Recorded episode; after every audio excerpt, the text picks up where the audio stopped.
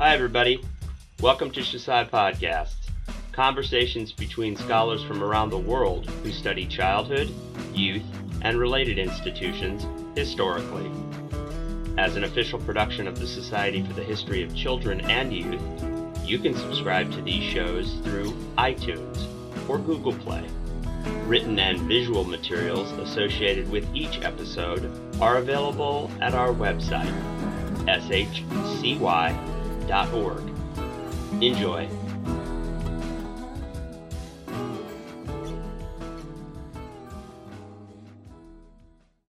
Welcome to the Society for the History of Childhood and Youth podcast.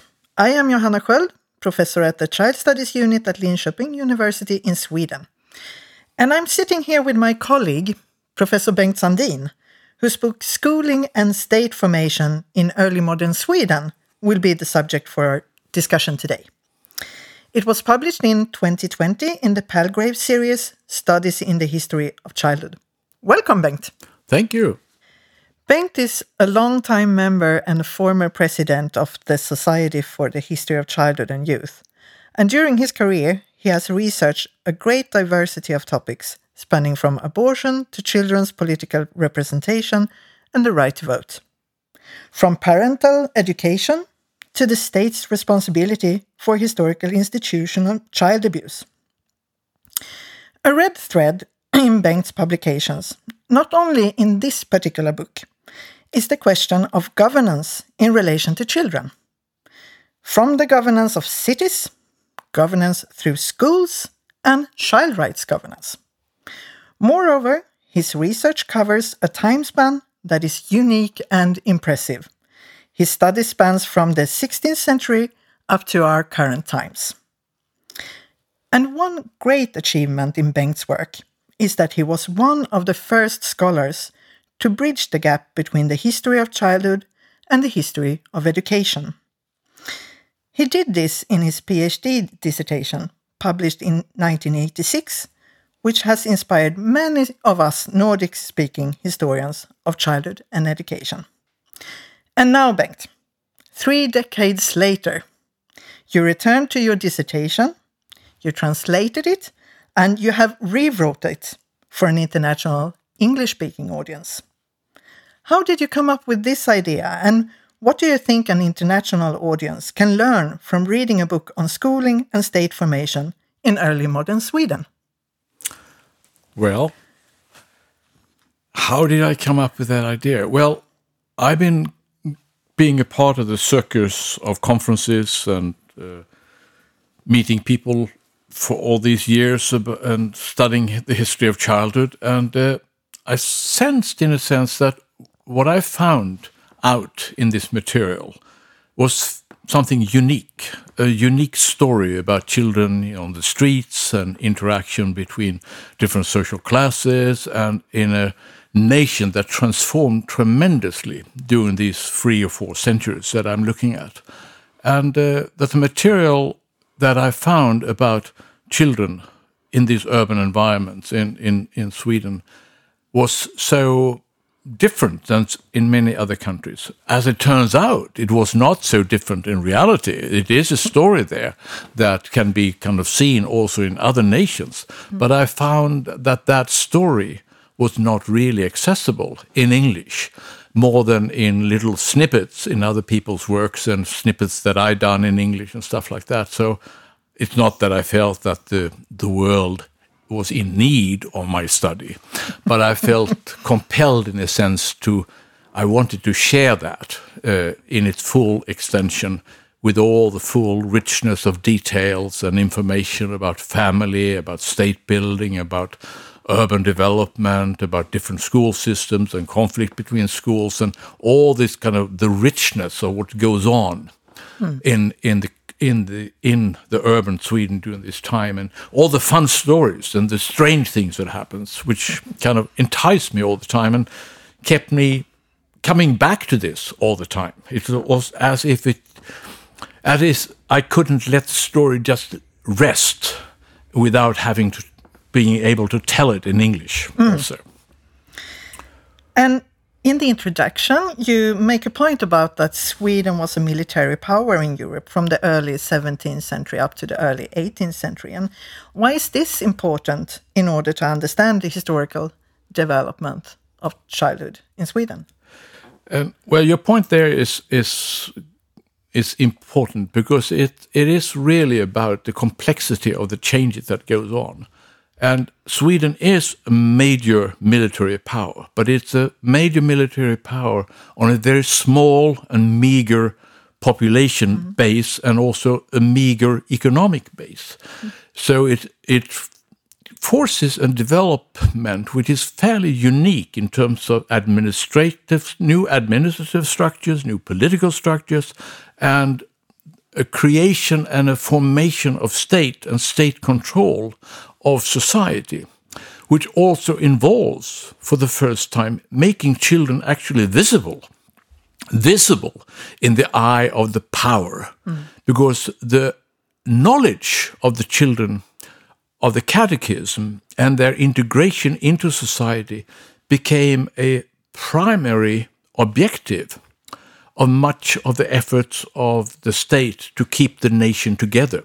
It was directed at the rest of the population too, but mm. children uh, became, and their socialization became central for the thinking about both the Lutheran Church, but also the governance of the society, making sure that you could reinforce the coherence and the stability of the social structure around certain norms and values, mm. which naturally then also, in a sense, came into conflict with the reality of the, the lived life of children and families because, uh, because it was not like people all lived in stable families, mm. in households, and went to work together and work and socialized according uh, mm. in a very stable situation. It was very fluid, and it mm. was people was demoted or promoted, and social people moved up in the hierarchy, and a lot of people lived without families, and a lot of people actually did not live in households, etc., etc. So the socialization of children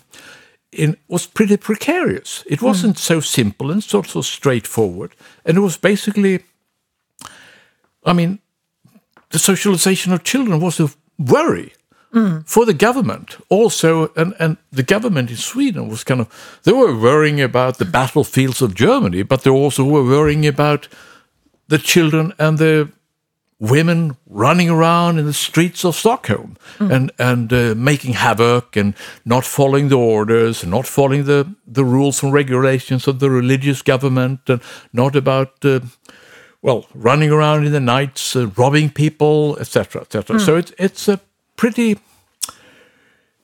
fluent but also conflict ridden system that strives to create consensus and order and stuff like that. So it's mm. a conflict between order and disorder, which kind of mm. flows through this history and comes out in different forms in in the urban settings and different forms in the rural settings, but also differently during different periods of the time that I studied, because some of the periods here is, is very, I mean, there's great famines, there are diseases, there are, are uh, uh, well, political turmoils mm. and stuff like that. So the consequence of this kind of conflict-ridden and fluent society tends to be different in different periods of this mm. that, that I've been studying.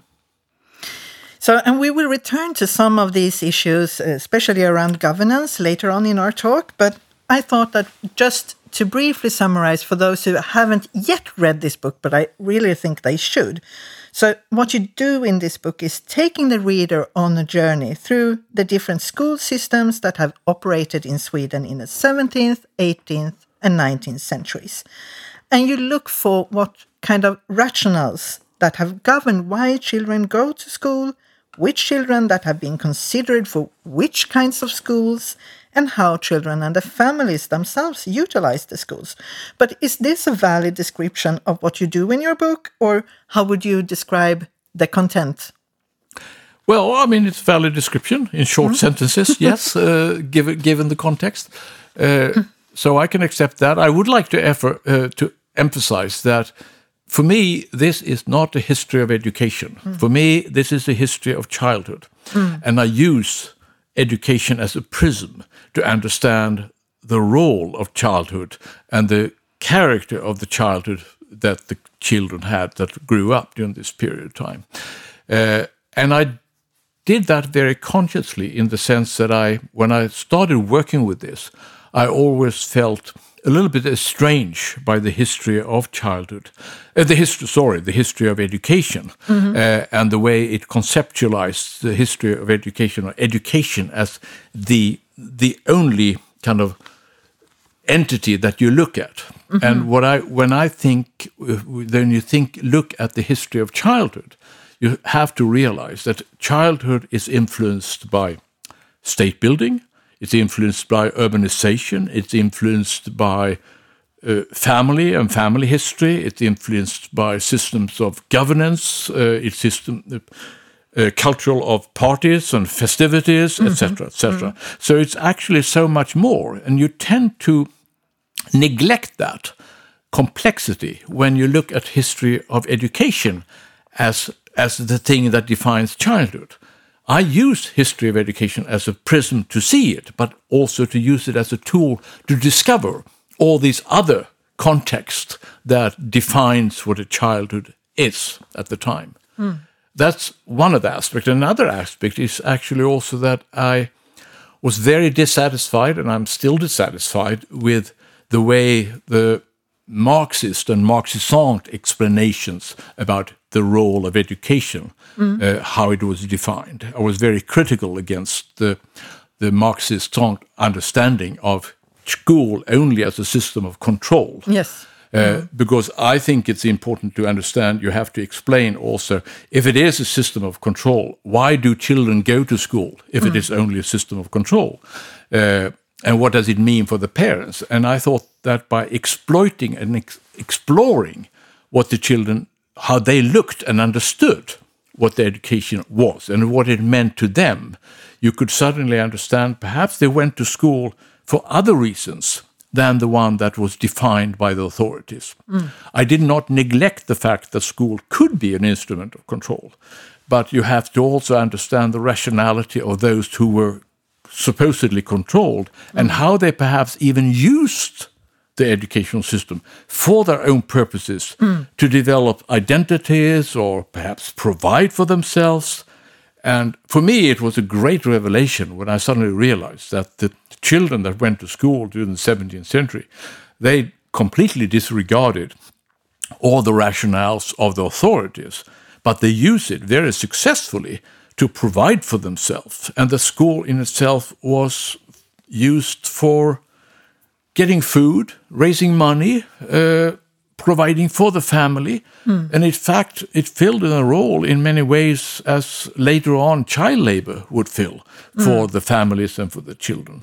So, this complexity also made me question some of the more liberal or Whiggish interpretation of the educational system as something that is an avenue for individual success and indi- individuals' uh, aspirations to better themselves in society uh, and become kind of a part of part of social so, a social movement and a social climbing and stuff like that, or or uh, democratization of society, and because it actually turns out that the children and the families used to, used the schools for a, in a much more complex way than is really uh, kind of accommodated by those that kind of explanations. So I was looking for and trying to find uh, explanations that was not neither based on the consensus or the conflict-oriented historians, and tried to combine those aspects into a different way. And that's why I looked for Gramsci and I looked for Foucault and I looked for other explanations. Uh, and in this kind of reworking of the book, I was kind of getting more interested in, in the spatial aspect of where does things happen. What does it matter where it happens? Does it is it in an urban environment or in a in a uh, rural environment or is it Uh, in the harbors or is it in the homes or in the household and And I mean, where does all this interaction between different classes take place? Hmm. And how do that how do that configure the ability to kind of live out identities and to create possibilities to survive and, and whatnot, and all these hmm. other kind of things that is not covered by the traditional theoretical uh, ambitions.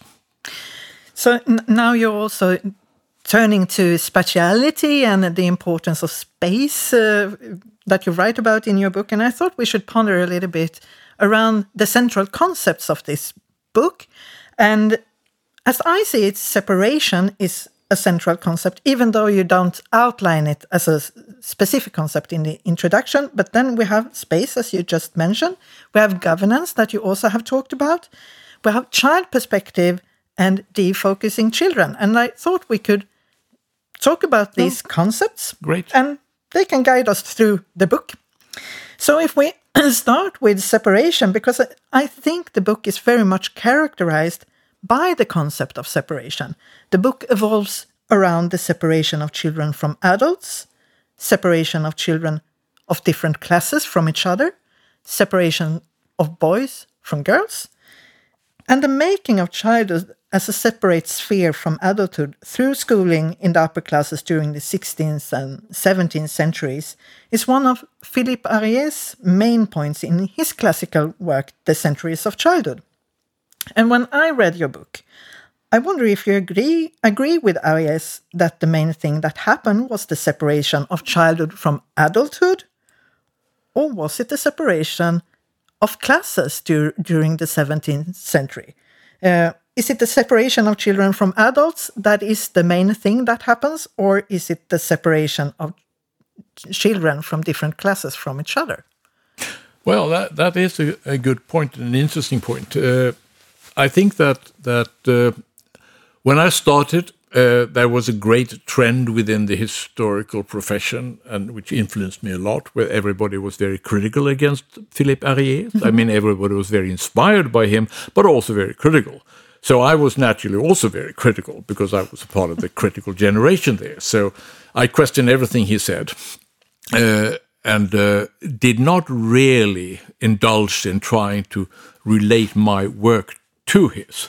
But I do think that in terms of his discussion about the education, I think that there's a lot to say for what he argues around the way the the school system. Uh, in many ways tended to identify to identify children with schooling and education in itself gave childhood a specific identity uh, so which separated it from the adults uh, in theory. But in reality during that time uh, that did not exclude older persons because in reality also older persons also went to school and there was no kind of age limit for the educational system. I mean if you came in as an adult uh, and came to sweden and you were for a foreign by a foreign kind of background or foreign religious background you were immediately perhaps put put into one of these schools. And you went to schools together with children that might be 7 8 15 20 so when you look through all the records there i mean mm-hmm. age is something that is kind of negotiable in terms of the the whether you go to school or not. Mm. So the ones the the population in school they could be any age basically. So it is a separation which separates the period when you get education as a separate period in your life. But it doesn't mean it doesn't have to be particularly oriented towards the children, what we call children today. No. But so that with that, I would say that the whole idea here is, is that there is an oscillation between separation and integration. Mm-hmm. And what you could see over the time that they do struggle with the fact should how should you organize the children in the schools according to maturity and competence and ability hmm. and how should that be done or should they read together with people with children with had other competences and stuff like that hmm. so and i would say that the whole notion about whether you should separate or integrate. It is a thing that that comes back during this whole period. I mean, the the the the discussion, for example, about street children and their participation in the burial procession, which I hmm. spent a lot of time trying to understand. Why does school children spend so much time participating in burial procession in the urban environments during this period of time? I mean, and what is burial procession? Can you explain to? Well, basically, it's the procession whereby the corpse is the deceased body. The body is carried from the home to the church, and there is a procession there, which uh, in Catholic times was supposed to be fairly extensive, uh, and uh, which where you also had a procession that was to mimic, in a sense, a Roman tradition where there was kind of you threw out money, or the, in their conception, a Roman tradition. Uh, you threw out money to the poor. You showed your gratitude for the grace that God have given you by donating money to the poor, and you should do that by kind of personally distributing money. So there is a situation where actually sometimes the kings would coin money for the occasion. It's it's uh, Outwurfsmünzen. Uh, they threw out the the money, And there were children on the street And the picking chil- those money up. and the children was the children of the poor was picking up the money, but then also children were participating together with other parts of the of the social structure. I mean, there would be the mayor if it's a high, it's a noble being being. There will be the noble family. There will be parts from his old regiment. There will be parts from uh, the clergy, different parts of the clergy, and school children and university students. So basically, there's a whole the whole social structure is displayed in a procession which brings the corpse from the home to the church, and children participated in that. And it was clearly so that the Lutheran Church, after Reformation, wanted to keep this. They did not want to get rid of it. So it becomes a central aspect of the Lutheran tradition of doing that. But it was not always popular because it was conflict ridden uh, and and uh, people started fighting. People started fighting over the money. It was not a particularly ordered si- situation. Very much in contrast to the imagery that you find when you present the images of this. I mean, these are propaganda pieces which the government kind of uh, printed up and showed off for the, for the pop, for, for to send out to Europe and show how grand grand uh, ceremonies we had in Sweden. So it's a part of this this propaganda war that went on during this period of time. And uh, I mean, children in Stockholm during the mid 1600s, so the 17th century, participated in burial processions sometimes up to 300 times a year which meant that they spent a lot of time doing this. Mm. And that was a central source of income, not only for the church and for the schools, but also for the individual school children. Mm. And that's why they went to school. So at times when they did not get this kind of participate in it, they did not come to school. Mm-hmm. And when the government started to regulate it, and first the clergy protested because they thought it was a great revenue, and they said, "Okay, we we we don't we we think this is problematic, and we can understand why you need to regulate it, but this is a central income for us, so we can't just do away with it. So we have to keep it. But perhaps you can outlaw the running priests that come sneak in and try to get part of the money because because they're taking part of us. I mean, they wanted non-promoted clergy not to be part of it. It's a little bit in the academia too. Not promoted people are not welcome in the situation. So, so anyway, uh, the children there was a problem. Uh, to a great extent, and you could see this as a part of a transformation between the separation of the the large and the small cultural tradition that the way Peter Burke talks about Yeah. uh, because and this i mean you couldn't you perhaps shouldn't pull pull that analogy too far. But there is a clearly a situation where the upper classes used to share the street with the population uh, and also some of these popular events with the population. And they are trying to withdraw from that and refrain from participating with the population in the streets. So here is a separation in space. Exactly. Here is Yeah. a separation in space and also a social separation mm-hmm. between them, uh, which then is interestingly enough that that takes place at the same time as the Lutheran Church puts great emphasis on that each individual should share something else in common. Mm-hmm. That is the catechism of Luther. Everybody should be able to, with their own eyes, read the Word of God. Mm. So that you could say that the Lutheran Church tried to create a new normative shared value structure, that of the Catechism or the Lutheran uh, and the Lutheran faith, in a sense. So it's interestingly enough that when the new church law comes out in 1686, it says on one time we should prohibit two big processions, but everybody should read the catechism and be mm-hmm. able to present their knowledge in a public interrogation in the church. Mm. So separation and integration plays out is is it's 2 mm-hmm. phenomena that are parallel, but they naturally are, are based on different power structure. Mm. Because this is also naturally a way for the church to establish this kind of normative structure at the same time as the king says the church has no independent uh, political power. They're all sub, sub, subservient under the state. Mm-hmm. So that's also a sign of this church being a part of the state mm-hmm. governance. And in the midst of everything, we see the children, mm-hmm. the ones that are supposed to be perhaps not participating in street processions, but should be interrogated and and uh, show and display their knowledge of the catechism at these crucial moments before confirmation and stuff like that.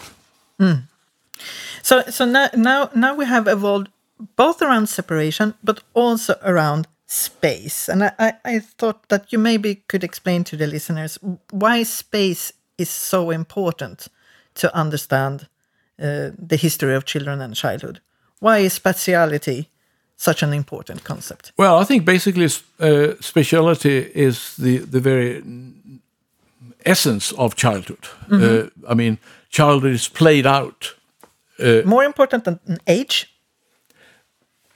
Well, I suppose uh, you could even say that space is is the defining characteristic of what, what childhood is. I mean, it plays out in it. So, and and basically also you could say that if you if you are in an older age, but you are not married, you live in a household, uh, you would today be regarded as an adult, but you are at that time not regarded as an adult because you don't have that social status as you would uh, because you're not married and you're working and doing the same kind of chores uh, as children would do then you're technically a child. So space is very important for defining defining uh, the normality and the role of children also in relationship to to the, the role of children in in a certain rural environment could be such that they basically lived and acted as adults and worked as adults on particular uh, and then they would be in reality regarded as adultist uh, while the same children in an urban environment that basically are not kind of integrated in that kind of thing uh, they would be looked upon as childish and their behavior looked upon as childish and defined as such. So space is very not. I mean, it's not independently important, but it's together with other uh, aspects centrally. Uh, I mean, important to define what what what uh, what childhood really is all about. And I think, well, your your book now is centralizing around schooling and uh, and what's happening in in the cities. Even though I know you comment up on the countryside, but do do you think that you would have arrived at other conclusions if you had focused on on the countryside instead of focusing on cities? If you had excluded the cities, what what would have been then? Well, I, I will. I quite sure I'm quite sure had I looked at the countryside, I would have seen other things that I mm-hmm. that I don't notice now. I mean, uh, I mean later research has also uh, that I haven't been able to integrate in the book. Actually, it came out while I was finishing it. Showed, for example, the the great the great variation of the teachers in the countryside mm-hmm. and how many different act agents that actually acted as teachers in the countryside for children. So, uh, and I might have been able to kind of do something more of that in relationship to what how childhood was realized and also so i'm quite sure that that on the other hand i would argue that we tend to look at these countrysides these these countries at this period as being very rural because it's predominantly rural society. And that means that we sometimes tends to disregard the enormous importance of the cities, culturally and socially and politically, uh, for the upholding the political structure of uh, transforming social processes that took place in the cities, displaying power. One of my big aspects here is actually how power is both displayed and negotiated in the streets, in the interaction between children and, and adults and, and uh, and uh, the different social social classes in the streets, and that was very central, and that played a role for the whole so, so for the whole development at, at the time. So sometimes when you say, well, these are primarily rural societies, and we you have to look at the rules because that's important. I totally disagree. Dis, disagree with that because I basically think that you have to look at the interaction between the cities and uh, as cities as the nucleus of change and nucleus of political power at the time. Interesting. Um, and one of the main points of your book, which is outlined actually in the title, is that schooling was a tool for state formation. And the book, as you said previously, it rests upon Michel Foucault's work on governance and through surveillance and social control, but that you also challenge the social control thesis by looking at how children and parents from the lower classes use the schools and how schooling became an aspect of family formation. So you have already gave us given us some examples of how the lower classes use the schools for their own means. But could you, if you have to respond to that question, how how did they use schools for their own means? Well, first of all, you could see that that uh, the parents sent their school their children to school as a way of of childcare.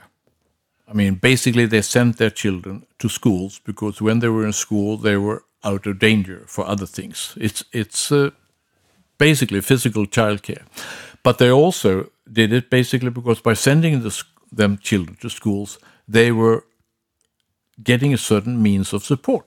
They would initially get money for their participating in the church processions and uh, the burial processions, but they would also walk around on this walk around at at Easter and Christmas and sing songs at the doors and stuff like that and get paid for it. Ironically, sometimes you could see that the children probably get better paid if they sang not so religious songs.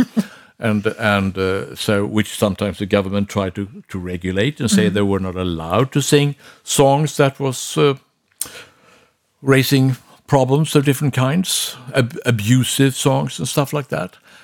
So they got a means of support, and it was um, uh, childcare, and you could see that the parents sometimes took the children, or the children went out of school themselves as soon as they had a chance to get better pay somewhere else. Uh, and sometimes they complain about that.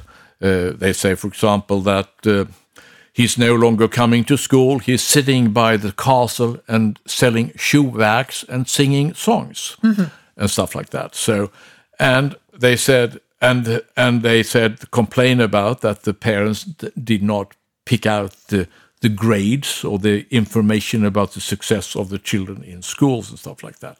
So that kind of information comes back over and over again. Hmm. The fact that the parents and the children completely disregarded the kind of the the the the, the knowledge aspect of, of the education that they would get. Hmm. And you could also see if I, I track the number of children that spend a long time in school and hmm. those who spend a short time in school.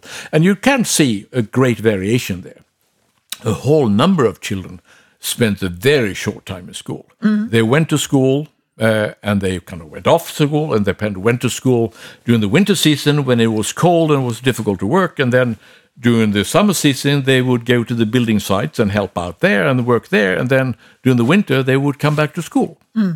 Which then naturally the teachers, and we all know how we think about how, how children should handle education. They should stay in their education, in their educational eye all the time.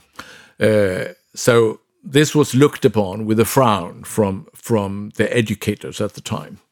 Uh, but it's clearly that this was a system that was not clearly kind of they could not control the children, basically, and uh, and uh, and the education there in many ways played a similar role as orphanages and and other kind of child care institutions. But you could say that perhaps the parents had a little bit more control of these children uh, than they would have had they turned the children over to the orphanages. And also, you could also say, in a sense, that as in many cases, you could say that some of these parents probably did not have much control of their children, uh, but the children took advantage of the the kind of the leeway there. And these are also parents that, when I went through and checked which the children were, I mean, it turns out that that the schools were populated by virtually the lowest classes of society. And it was primarily to great, well, no, not primarily, but it was primarily the lowest class of uh, society, and those children from better off societies, they tended all to be widowed. Yeah. So it was single women that placed their children in school because it helped them to provide for themselves. And that m- makes us able to see that the school is a, a kind of poorhouse institution in a way. or- It is, yeah. It's a, and I would say it's a social welfare aspect. I mean, mm-hmm. you have to basically understand that education here is growing out of a social welfare need of hmm. society rather than what we would define as the kind of the development of, of uh, knowledges and competences and stuff like that. Hmm. Even though the government sometimes says we need better people for the government. And you could also see that there is a small fraction of children that went to these schools that spend a long time in school. And and sometimes who were they?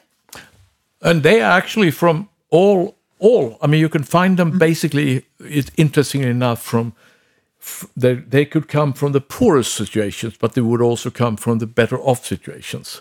Uh, but you can also see that they get some of them actually get a long school education and some of these you could identify actually goes on to further education or to become informers in better class society uh, families and stuff like that. So which points to the complexity of the institution. Mm. It doesn't only fill one role; it fills, many roles mm-hmm. for both for the for the children and for the for the families and for the government, in a sense. Mm. So, if we we now turn away from how how parents and children used school for themselves, when it comes to surveillance, in this the Swedish state had a special instrument for this through the local churches, namely the so-called household exam. Uh, could you explain what this was and whether household exams were prevalent in other countries as well? Well, you do have household exams in other countries, like in in uh, other Protestant countries. Uh, I mean, in Germany, uh, with different kind of applications and with different, well, not fully consequent the same way it was in in this kind of very tightly controlled uh, society in Sweden. I mean, the different the different states or parts of Germany had it in different ways. Uh, and Scotland had it, which also had a Puritan streak. Uh, so you could you do find it in and, and parts of Britain at the time. And what is it really? Well, basically, it is a system whereby uh, the church controls that the children have, or the well, actually, the household Yeah. have lived up to its educational obligation hmm. to teach all members of the household, but particularly the children, to to incorporate the and learn the the the catechism, hmm. primarily the small catechism that, that Luther created in the late late uh, 16th century, and hmm. then was kind of applied in Sweden as a part of the mobilization of the country during the great period of the power, the great power period, when you really wanted to mobilize everybody to be, as as the king said when he turned to the clergy uh, when he went off to Germany, he said, "Turn your parishioners' heart towards me, mm. make them believe in what I my mission now." And he went off to war and and uh, and put the whole nation into a strong, I mean, strong social pressure, mm. and extracted a huge amount of soldiers to go out and fight in the war. So it is a part of a of the social control developed by the church at the time, mm. and uh, it went hand in hand with a much more diligent organization of uh, making sure that people lived up to the different uh, the different commandments mm -hmm. in terms of that and and uh, erodicting and getting rid of all uh, out of wedlock births and stuff mm -hmm. like that. So you can also see that actually the out of wedlock births that was higher in the beginning of the 17th, the 16th, well, 17th century, it was much lower towards the end because the social control became much, much more central. Mm -hmm. And, and uh, so this is a part of a kind of a regimentation you could say, mm-hmm. of the children and uh, the household and the interrogation of them.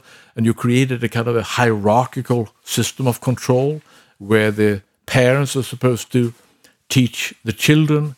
The teaching of the parents are controlled by the local clergy. The local clergy is controlled by the by the dean. Mm. The dean is controlled by the bishop, and the bishop is controlled by the archbishop. to the point where actually one of the travelers in Sweden, one of the visitors from Britain, Britain, uh, Bulstrode Whitelocke, he he commented to the Swedish Swedish Archbishop. He said, "I thought the Reformation was all about getting rid of hierarchy." and the Swedish Bishop Lenaeus, he said, "Well, maybe so in Britain, but in Sweden we need order for political reasons." Mm. So this was a system of kind of hierarchical control that was established, which then kind of continued up during the 18th century and the beginning of, the 19th century, uh, where you could see how this system that was built up became a central instrument in the 1686 church law, but then was renewed over and over again during the 1700s uh, and changed a little bit form because it it uh, the social transformation, the growth of population, the growth of a proletarian class had to adopt to new situations, and you kind of re reintroduced confirmation in a Lutheran way. Mm -hmm. I mean, confirmation was originally kind of they got rid of it during the Reformation, but mm. then they reintroduced it as a part of the Pietist uh, kind of movement during the 1700s which then also meant that you started saying, well, perhaps we need a public interrogation and display of the knowledge of the young generation before they move out into becoming mm. uh, workers and whatever. So, so confirmation is... was introduced, base, reintroduced basically, but then as a public interrogation at a mature age, not the confirm, confirmation that the, the papist was doing. Okay, so so because I, I was wondering how household exams and now you take up confirmation as well. What does that has to do with the history of children and childhood?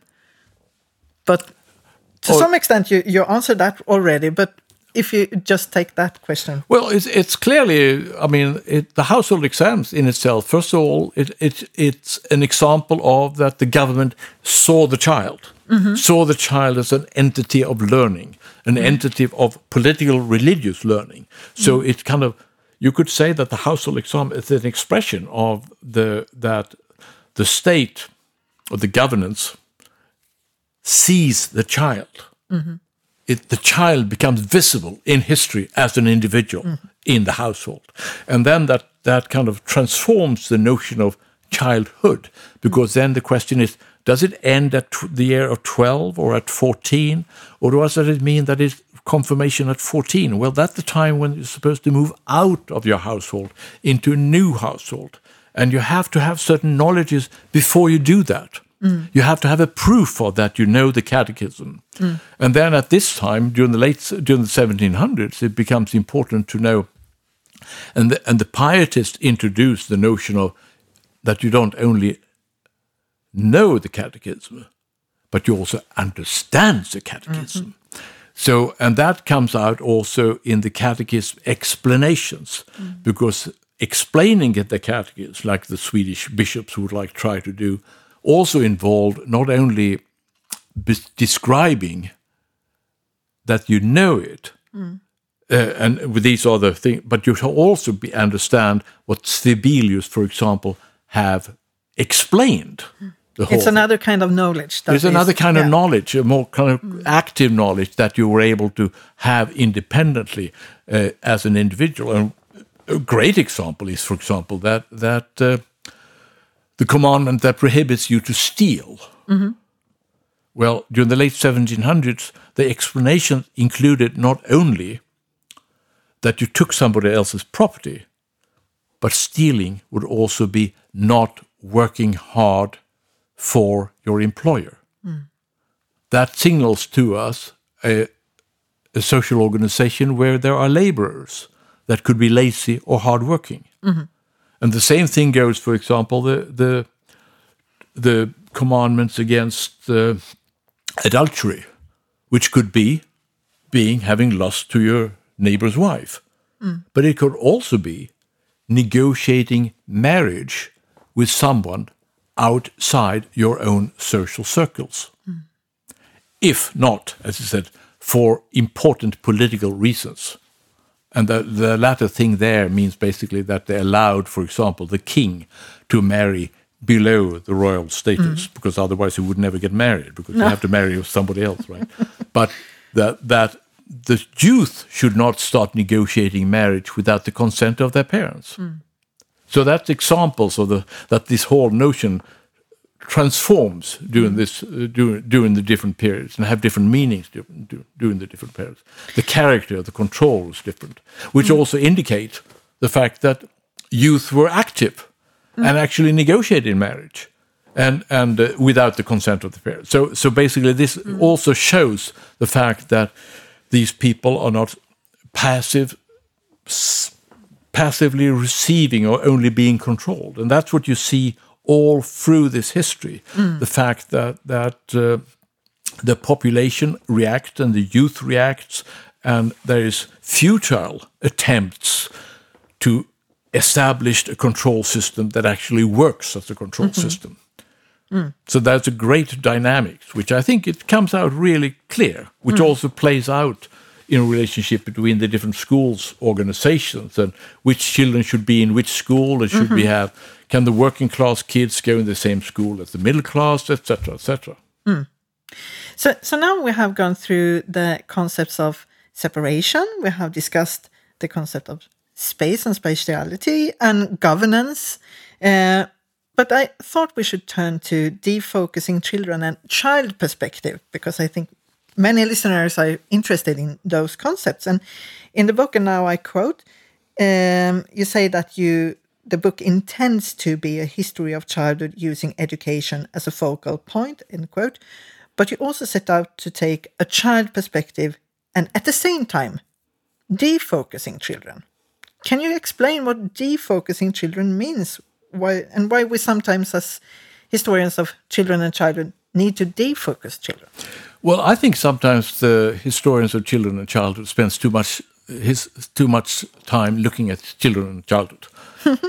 I mean, it's, it's an irony there, in a sense, that, that sometimes by looking too close at the object that we are studying, we tend to uh, lose sight of the context that can explain why the thing that we're studying changes.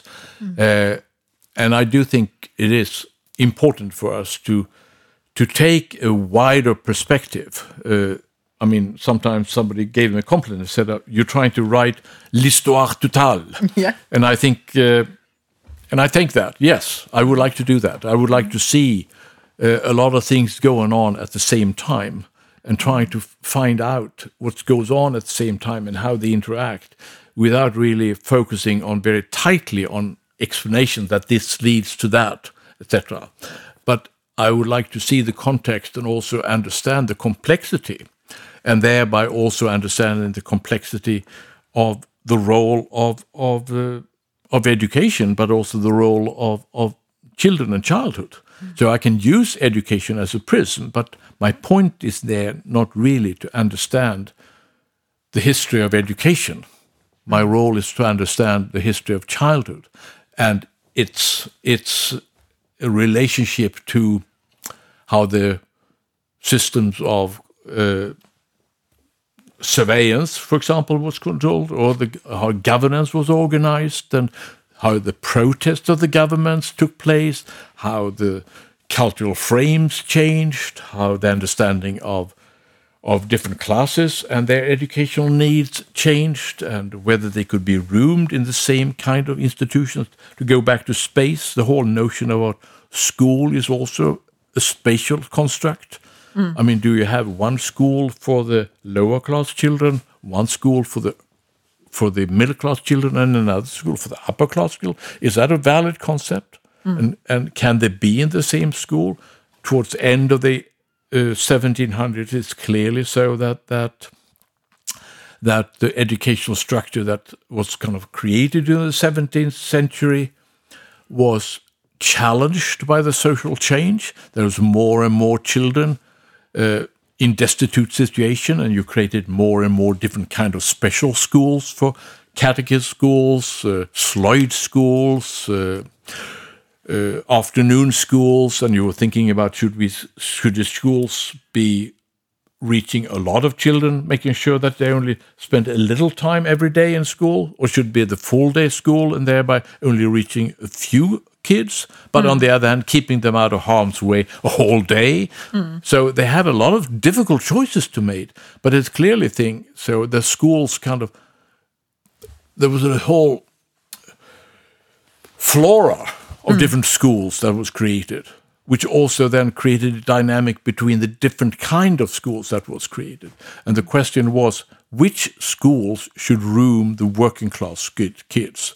And and uh, since the working class kids spend a lot of time with the destitute children, I mean, they were not really working class; they were all kinds of, of kind of uh, lumpenproletariat, the Marxists would say. Uh, and they're not really class conscious or have a class identity in any way. Uh, that would come much later. But they would basically go in the school that also the middle class wanted to go to.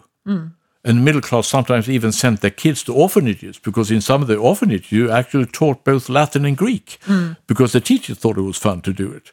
So, so there's a, I mean, it's it's a basically a system without order. And what happens in the 17th century uh, is that, oh, 18th century, sorry, the 1700s, when is that they are trying to create an order and trying to say perhaps the middle class children need a specific kind of knowledge, and and the upper class children a different kind of knowledge, and the lower class children perhaps should only learn the catechism.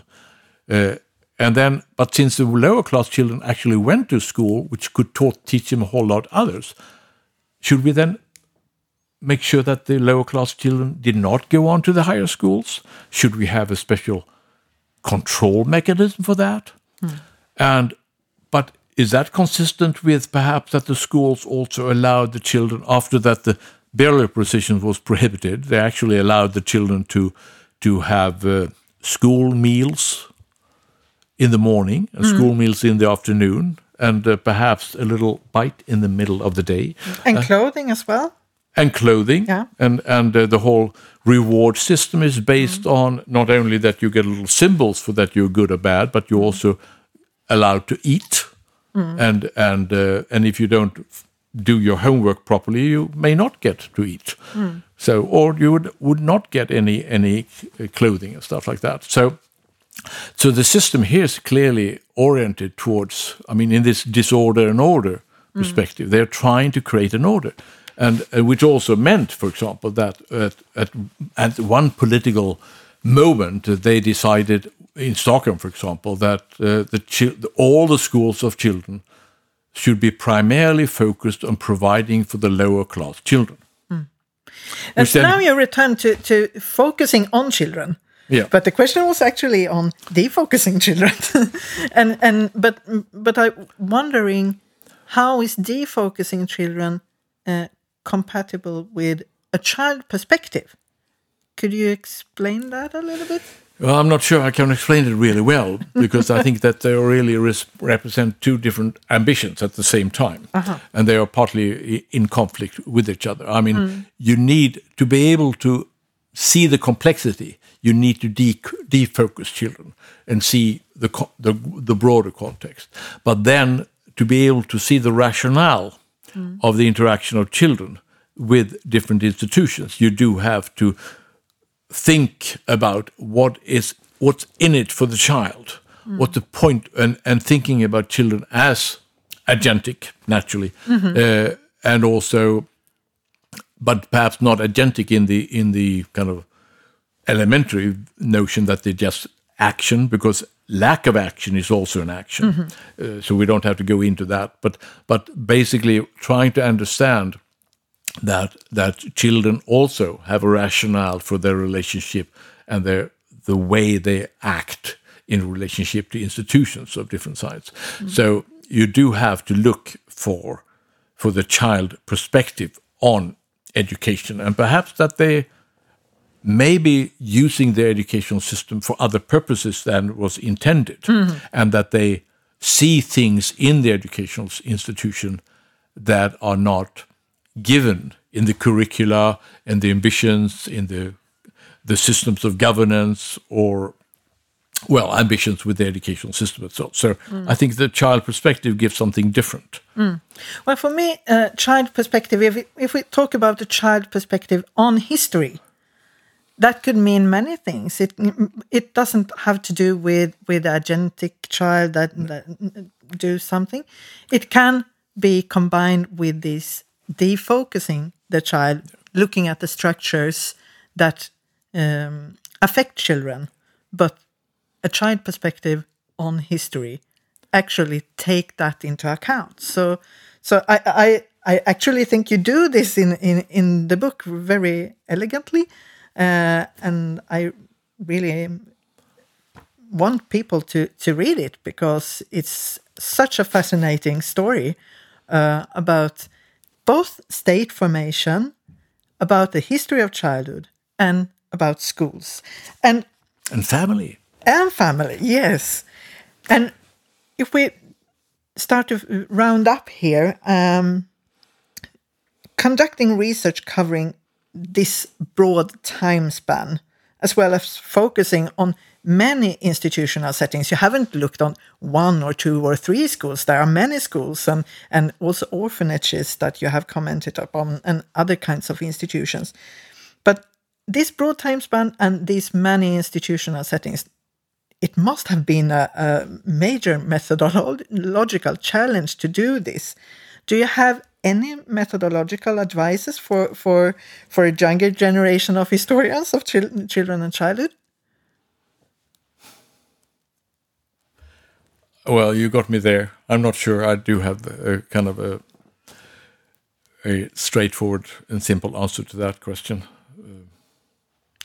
I can help you. you can help me please. Do that. That if you do uh, empirical studies of history, um, thorough empirical studies, they never grow old. You can reuse them 30 years later. Okay, well, that's right. No, no, that's uh, well, okay.